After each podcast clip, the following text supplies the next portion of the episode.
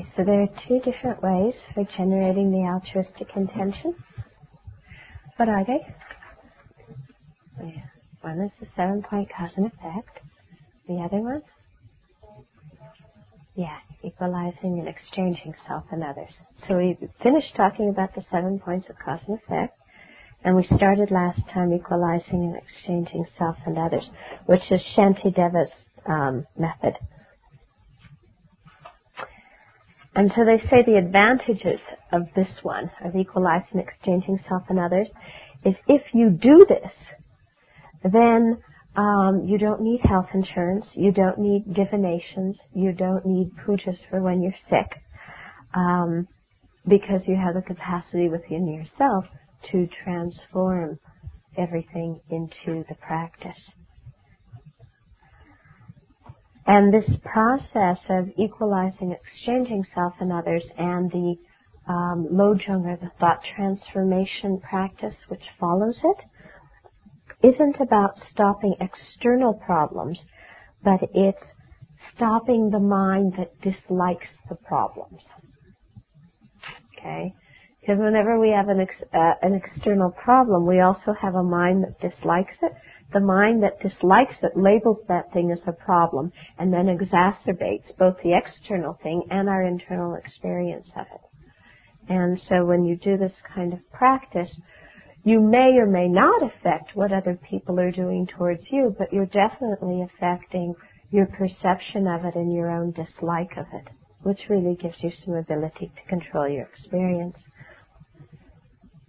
And they say that this equalizing, exchanging self for others is for um, students of higher capacity, kind of the more intelligent students.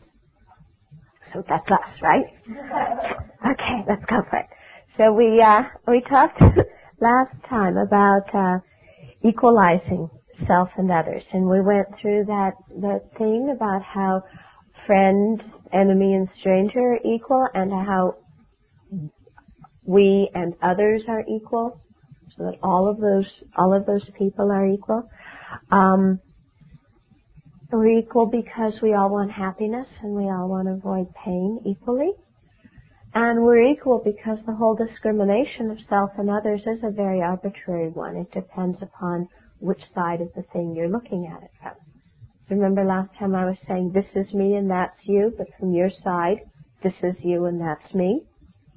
Okay? So it's a very arbitrary discrimination. And it's only by the force of familiarity that we've gotten really, really attached to our own side and made it really solid and inherent and, and independent in our own vision. Um, but in actual fact, self and others are very dependent. They're not two inherent dependent, independent things. Self and others are dependent First of all, because all of our happiness comes from others. We're very dependent on others. We're not isolated, independent units. And second of all, um, because this whole discrimination of self and others, um, we become self simply because there's a discrimination of others, and others become others simply because there's a discrimination of self. So this whole division is something that depends, you know, on each other. You can't have self without others or others without self. So this feeling of me independently, me, me, me, you know, it isn't so independent. It's, it's dependent on the discrimination of there being others. Okay, in, in the eighth chapter of uh, Shantideva's text, um, Bodhisattva's uh, Way of Life, there's a huge chapter about, uh, you know, equalizing, exchanging self with others. And Shantideva's text is so great because uh, within the text he writes all the ifs, ands, and buts. You know, so within the text there's always this one little voice that says, "Yes, but I still can't do it because blah blah blah blah blah." And then Shantideva proceeds to demolish that objection. Um, so it, it's very, very effective because these are the same kinds of objections that our mind comes up with. Okay, so I'll go through some of those objections, but first of all, when we're ex- equalizing, exchanging self and others, we're not um, saying I become you and you become me, and we're not um, saying that we switch bodies, you know, or something like that. What we're really trying to equalize and then later exchange is who we consider to be the most important. Because right now it's not very equal. I'm most important. It's very clear. Okay? And I am attached to my own position. What we're trying to do is first equalize the importance of self and others so that they become equal in importance, and then later exchange what we hold on to as most dear and what we cherish. And now it's ourselves, and we later want to exchange it so that it becomes others. So that with the same intensity with which we cherish ourselves and want our own happiness, we very naturally and easily begin to cherish others and want their happiness with that same kind of intensity. Okay, so this whole feeling we have of I, you know, and the solidity of the I and the inability of I to become anything else is solely due to familiarity, to habit. In other words, um, we have a body and a mind, neither of which are independently or inherently existent. But on top of that, we have, and on top of that, we have posited an I, which is okay. But then what we do is we make the I or the, the self too solid. And we begin to identify the I or the self with the body and with the mind. And make everything terribly solid. Um, and so what we're trying to do is lessen that feeling of attachment, lessen the feeling of the solidity of I, and lessen the attachment of that I to this body and mind, recognizing that that whole thing comes about because of familiarity. And begin to recognize that because of the way labeling works, we can actually begin to label others' bodies and minds I, and cherish them with the same intensity that we would cherish our own present happiness and our, the welfare of our own body and mind.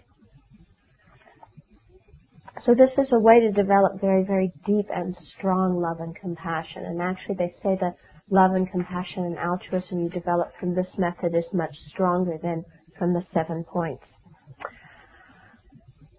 Okay, so as soon as the, the great bodhisattvas who practice this so closely identify themselves with others that then they can act on the behalf of others without any ulterior motivation. In other words, it doesn't become, I'm helping you, but it just becomes a helping. Okay, so it becomes a very pure um, action on the behalf of others without ulterior motivations or expectations okay, without codependence and dysfunction. Okay?